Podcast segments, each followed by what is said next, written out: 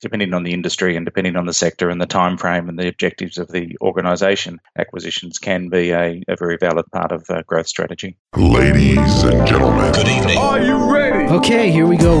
You're listening to the Deal Room Podcast. Join us as we bring you the inside scoop on business sales and acquisitions. Get across trends in the area and hear the industry's best recount their real life tips, traps, and experiences.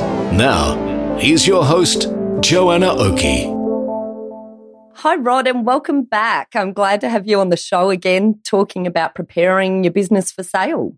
Thanks, Joanna. It's a pleasure to be here. Great. So today we're launching into part two of our two part series. Last episode, we talked about preparing for sale for SMEs, but today we're talking about medium to large companies. I guess maybe we should start off by clarifying what we mean by medium and larger businesses as opposed to the SMEs that we were talking about in the last episode.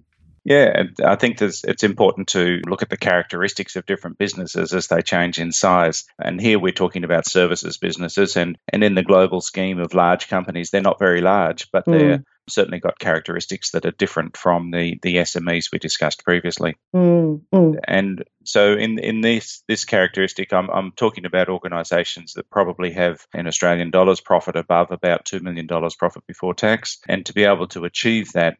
A business needs to have characteristics related to sustainability and, and management capability and position in the marketplace and so on. And and the companies that get a little bit bigger than that sometimes beyond the sort of owner dominant type business and are moving more towards the corporate characteristics that larger businesses have. mm. So really looking at owner dominant and corporate. Uh huh. And do you find that in this space, often you'll have a different type of buyer that's interested in these types of businesses versus the SMEs?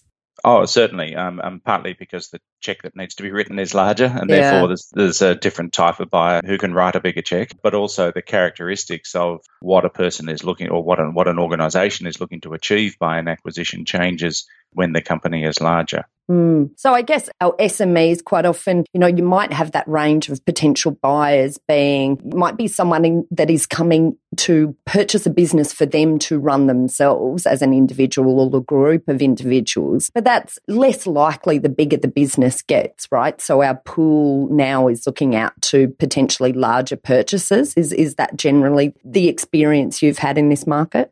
Yes, that's right. So it'd either be um, larger companies in the same industry in the same geography. So you know, Australian companies buying larger Australian companies. But now the characteristics might be of the buyer that it might be an overseas company looking to Mm. expand to Australia, Mm. or it might be an investment related uh, entity such as private equity that's looking to get into a particular sector or a geography. Mm, okay, all right. So tell us a bit then about the definitions that are relevant for our listeners to understand if they don't know their way around Mm. this M&A topic in this area.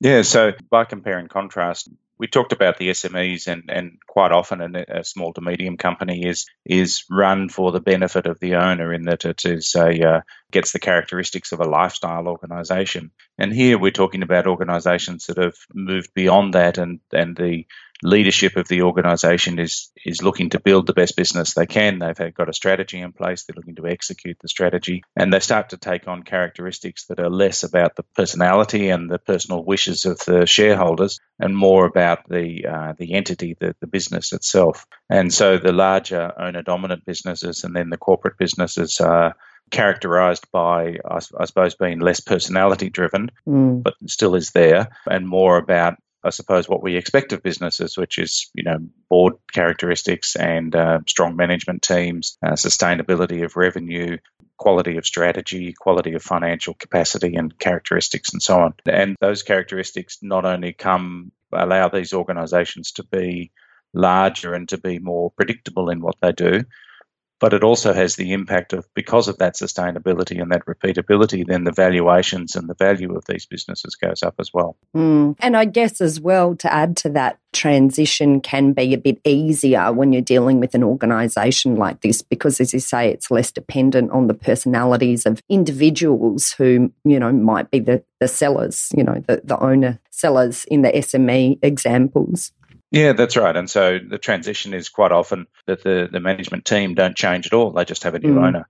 And and or if there are you know one or two shareholders maybe leaving or, or people changing as part of an acquisition, but the the, the bulk of the business and the, and there are depths in the management team that are able to step up and take responsibility for the new owners and, and take the business forward. And and that just comes with size, and it's just a characteristics mm. of size. Mm. It's interesting that you noted before that valuation, the valuation formula increases somewhat for a larger organisation. So you know, I mean, I guess therein is even more incentive for SME owners to try and get their organisations to build them into a bigger beast if they're interested in the end value at sale. Yeah, and and so quite often a lifestyle business is actually being run to make profits for that year, and so the owner can can withdraw profits for that year and, and sort of a creating wealth as you go.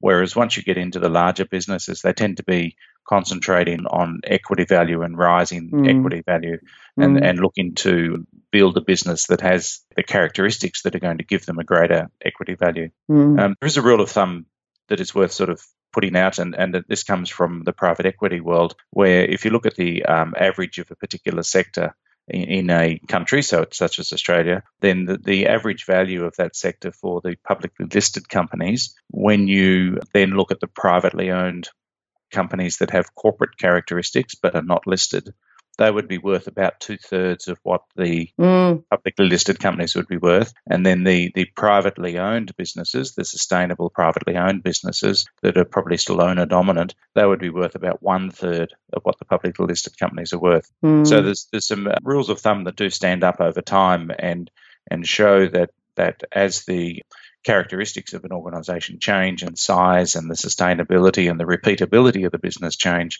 then the valuation does actually rise. Mm, yeah, interesting. Which obviously, I guess, is why some public listed entities, you, you know, find it attractive to go on an acquisition path. Yeah, and, and look, depending on the industry and depending on the sector and the time frame and the objectives of the organisation, acquisitions can be a, a very valid part of a growth strategy. Mm which I'm pleased about given that's the business we're in. Great. Okay. So I can't remember. Have we provided the definitions of? Um, have we talked about working capital yet? Have we have we gone there?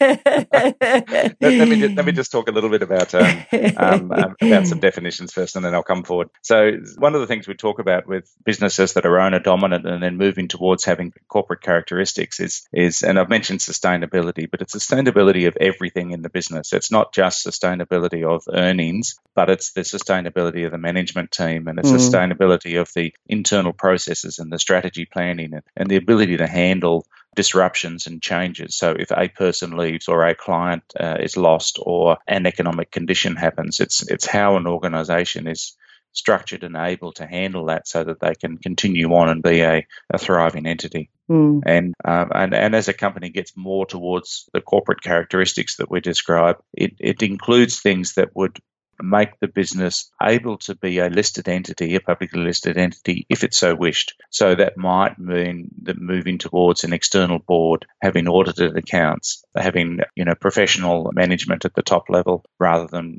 maybe people just out of the industry who've grown up into the into the uh, jobs. And so all of those characteristics become important and, and are looked for by somebody coming to do an acquisition. Mm.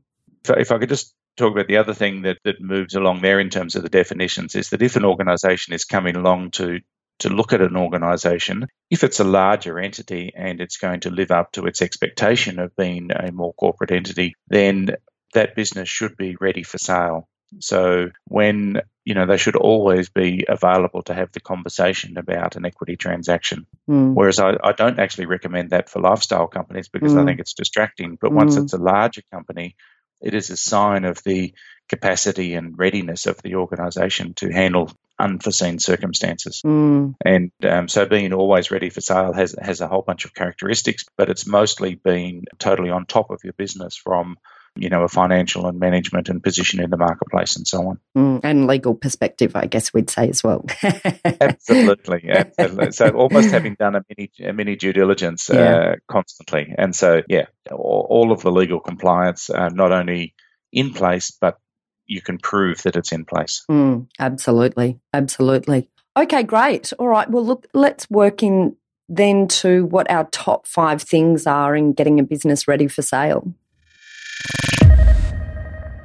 Certainly. I, I, still include the personal plans of the shareholders need to be taken into consideration. And that doesn't apply to all companies in this sector, but many of the larger businesses in Australia are still privately owned and the founders are still actively involved in those mm. businesses. Mm. And just like for a very small business, the personal goals and ambitions and the, the the personal um, readiness, if you like, of, of those people becomes very important in an acquisition transaction. So if, if the business is being sold, the shareholders, those founding shareholders, need to be very organized personally to be able to make the decision to sell and to be able to walk away from something that's been an important part of their life. Mm. And and sometimes if they don't have that in place, if they're too attached to the business and haven't thought about life after the business, that can actually stop a transaction going ahead because they're having to think and process a whole range of scenarios that they're not prepared for. Mm. And would you say one of these areas as well is sort of bringing the team and, and key stakeholders along with you in, in that in that thought process as it or that vision as it progresses?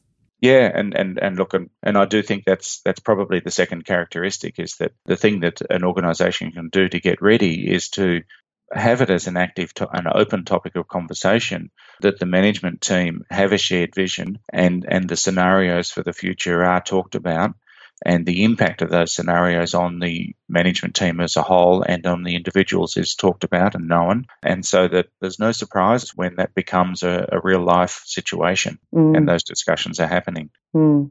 The management team and the board do need to be very prepared and very organized and, and not have any sort of um, unspoken secrets, if you like, mm. because it, it, will show through. All mm. of those things become very visible and very public during an acquisition process, and you need to have covered them off beforehand. Mm, absolutely. Unifying that vision, I guess that's what it's all about, isn't it?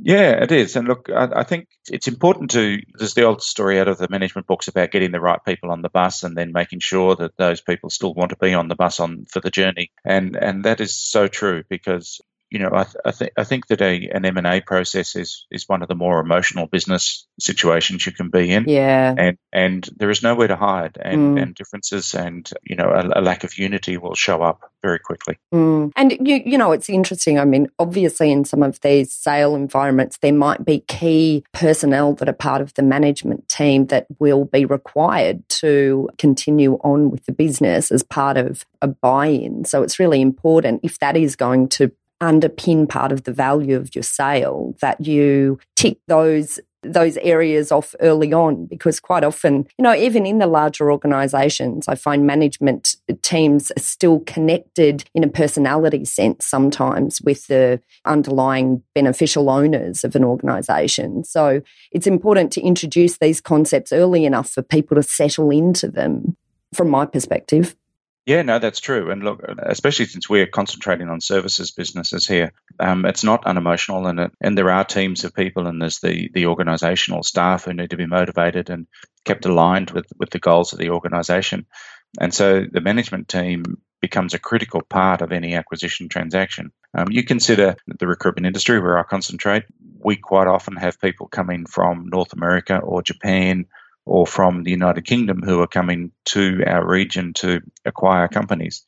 And and they need a stable and continuing management mm. team, or they in their own hearts can't make a decision to acquire mm. a company mm. because it's just too far from their home base. Yeah. You can't you can't jump on a plane from London and be here to solve a, a you know a staffing issue. Yeah. You've got to have a stable local team. Yeah. And you know if the management team is not prepared for that, then that will reflect in in either no transaction or a reduced price on the transaction. Mm, yep. Great. Okay. All right. So then what's our third top tip in getting ready for sale?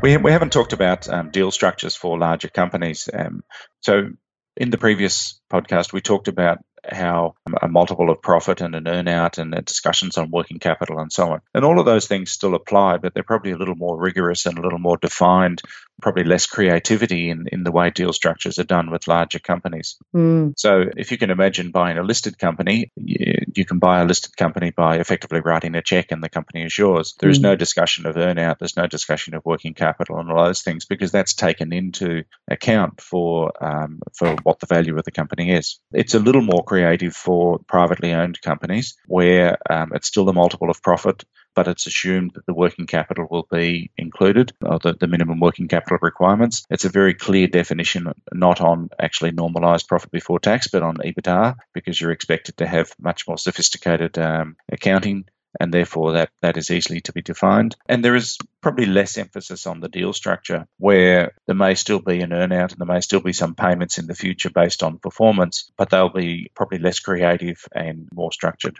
Mm. And to be able to achieve that, a company needs to constantly be ready in terms of its financials. Mm. We are still surprised at how as companies grow, they don't necessarily increase the sophistication of the of the financial function within the organisation. Mm. Smaller smaller companies worry about uh, the profit and loss statement and pay attention to the cash flow. When you get to be a larger company, the balance sheet becomes even more important, mm. and having the very detailed and structured and predictive profit and loss balance sheet and cash flow becomes an important characteristics of showing how prepared you are and how sophisticated you are as an organization. Mm. And and many organizations in Australia fall over on that. Mm. So the third tip is to have not only clean financials but appropriately sophisticated financials and great governance around that so that you're how your financials are prepared, the quality of them, the payments you make, the um, compliance you have within your financial requirements are all uh, very clearly identified and able to be proven.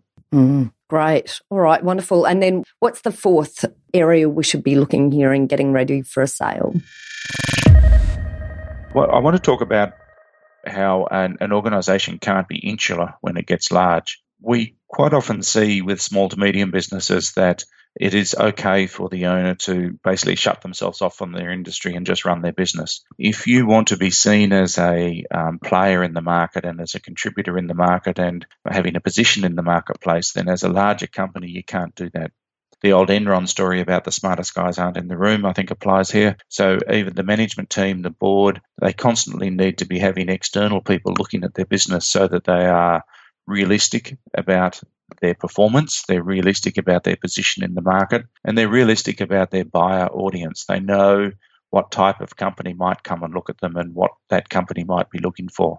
Mm. And th- that requires them to know their business uh, intimately. It requires them to understand their industry sector intimately, and it requires them to have a very broad view, not only economic, but political, um, not only local, but international. And so to do that, they've got to be outside their business. They've got to be participating not only in the industry, but participating broadly around the world to make sure they know where they sit. If they have somebody who approaches from, I don't know, Japan or the UK or something, they need to know what that means and, and what the implications are for the for the company that's approaching them. Mm. So, with your work in the recruitment sector, then what what is your advice? You know, in, in that particular industry for businesses that are in this medium to large size who are wanting to, who perhaps maybe aren't fully appraised of where they sit in the market and you know don't really have a good understanding about who their buyer might be who the potential buyers are what what are ways that they can really start to um, get to understand these areas Mm. I think first of all they need to do things like benchmark their business so that so that they know whether they're any good or not. Um, so it's no good saying we're the best at what we do and then you run some benchmark numbers across them and you find out that they're just average. Mm. Um, so that's that's a bit embarrassing. but I think people need to just get out, and that means they need to travel, they need to talk to people, they Yeah. need to get external people to come in and look at their business and look at particular aspects and not be afraid of what that uncovers. Mm. I personally think one of the advantages of living in Australia is that, that from a business strategy point of view, we tend to follow what happens in other countries, especially the United States, because that's the, the driver of most business strategy, in, in my opinion. Mm. And so go to conferences in the United States, travel Mm. to other parts of the world, Yeah. look, at, look at what their issues are, and then you can come back to Australia and say, well, actually, they're probably going to be our issues within the next, you know, two to five years Mm. And and be able to talk about that and talk to your staff and talk to your management team about those things so that as an organization you're ready and prepared Mm, that's a great tip. I love that one. That's a really good one. Okay, right. I think we're up to our fifth then. What's our fifth and final tip in relation to getting a business ready for sale? This is an, an unusual one, maybe, but people concentrate and think that selling a business is all about maximizing my profit because at the end of the day, who buys my business is going to pay a multiple of profit. And that is true. But there is a lot of sort of courting that needs to go on before that happens. And not only personality, but the attractiveness of the business is very, very important. And so, one thing you might find is that organizations that are starting to think about or possibly thinking about selling will quite often increase the amount of public relations they do. They might speak a little bit more at conferences. They might do those sorts of things. Mm. And I think that is really valid because you have to position the business. You have to, uh, you know, position your business publicly in terms of what you do and what you're good at. You need to make the business easy to find, and you can't be precious about things that are very, very important to you, internal to the business, but are probably less important in the in the broader conversation. Mm. And so, all of that sort of attractiveness of of making yourself easy to talk to, and maybe even sharing information about how your business is going becomes really, really important for an organization that is coming to look at a larger set of entities and working out who they're going to go and approach. Mm. If they can't get a feeling for you in the public marketplace or in the industry itself, then they're probably not going to go and knock tap on your door. Mm-hmm. All right, great. So, so it's unusual. So we talk about it's sort of the opposite of what I've talked about before. In that, in a, a lot of being a larger company is about being, you know, great governance and great financials and all those sorts of things. But you actually still got to have the personality of, as a company. Mm, that's interesting. Still putting yourself out there. yes, absolutely. Yeah, the, as a personality of the business, I guess, to a degree. Great. Yes.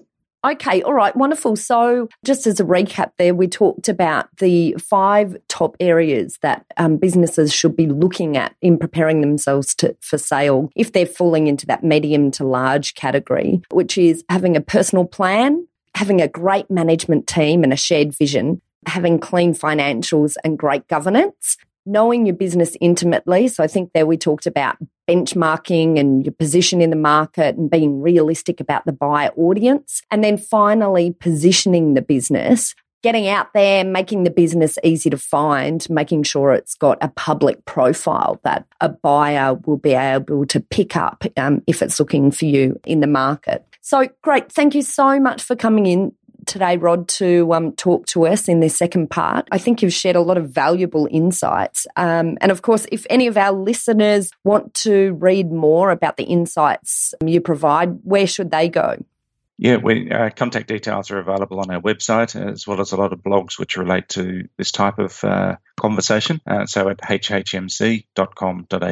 And you guys push out a lot of content, don't you? I, I see your content and it's really, you know, it's really good content, particularly, and I think it's probably applicable generally to services businesses, but obviously particularly to recruitment businesses. Yeah, we do find that people from um, other service industries follow our content and uh, and seem to get some value out of it. So we're really pleased about that. Great. Okay, wonderful. Well, look, once again, thanks so much for coming in again, Rod. And hopefully we'll have you back again soon to talk about some more of these uh, areas of interest to our listeners. Thanks very much, Joanna. Great. Ladies and gentlemen. Ladies and gentlemen. That will conclude this evening's entertainment. Thanks for listening to the Deal Room Podcast. To find out more about this episode and other episodes in the series, check out the show notes or head over to our website at thedealroompodcast.com.au.